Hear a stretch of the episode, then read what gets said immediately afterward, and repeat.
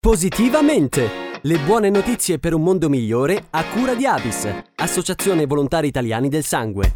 Di nuovo ben trovati insieme con Positivamente per andare a scoprire e a parlare di notizie positive. Continua la lotta al caporalato e allo sfruttamento dei lavoratori nel settore agricolo. Il ministro del lavoro e delle politiche sociali Andrea Orlando ha firmato il decreto che stabilisce la ripartizione di 200 milioni di euro assegnati alle amministrazioni locali nell'ambito del Piano Nazionale di Ripresa e Resilienza per il superamento degli insediamenti abusivi dei braccianti agricoli. Questi sono infatti terreno fertile per l'infiltrazione di gruppi criminali, un fenomeno che contribuisce a rendere ancora più precarie le condizioni di vita dei lavoratori operanti in questi ambiti. L'intervento è parte di una più generale strategia di contrasto al lavoro sommerso che comprende anche l'aumento del numero degli ispettori del lavoro e la recente sanatoria per i lavoratori agricoli e domestici irregolari.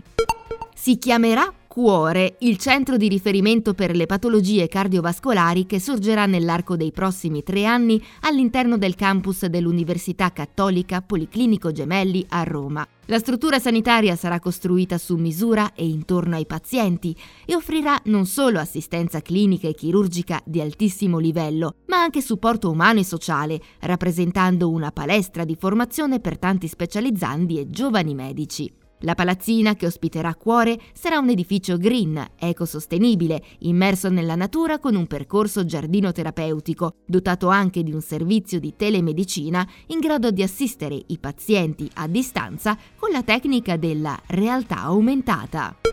Si intitola Cura la lettura, il canale della nuova piattaforma multimediale a scuola di salute, nato dalla collaborazione tra l'ospedale pediatrico Bambino Gesù di Roma e il Centro per il Libro del Ministero della Cultura. Nello spazio digitale, interamente dedicato alla lettura, sono presenti consigli degli esperti, interviste, approfondimenti e tante proposte a misura di bambini e ragazzi. Attraverso una ricca serie di video e podcast, gli specialisti dell'ospedale Bambino Gesù spiegano l'importanza del libro nella crescita e forniscono consigli pratici ai genitori per incoraggiare i più piccoli alla lettura. Come dicevamo in apertura, questa sezione fa parte di una più ampia piattaforma, suddivisa in canali tematici dedicati ad alimentazione, sport e salute, consultabile gratuitamente senza registrazione all'indirizzo www.scuoladisalute.it. E con questa notizia si conclude anche il nostro appuntamento di Positivamente. Da Carlotta, come sempre, grazie per l'ascolto e alla prossima!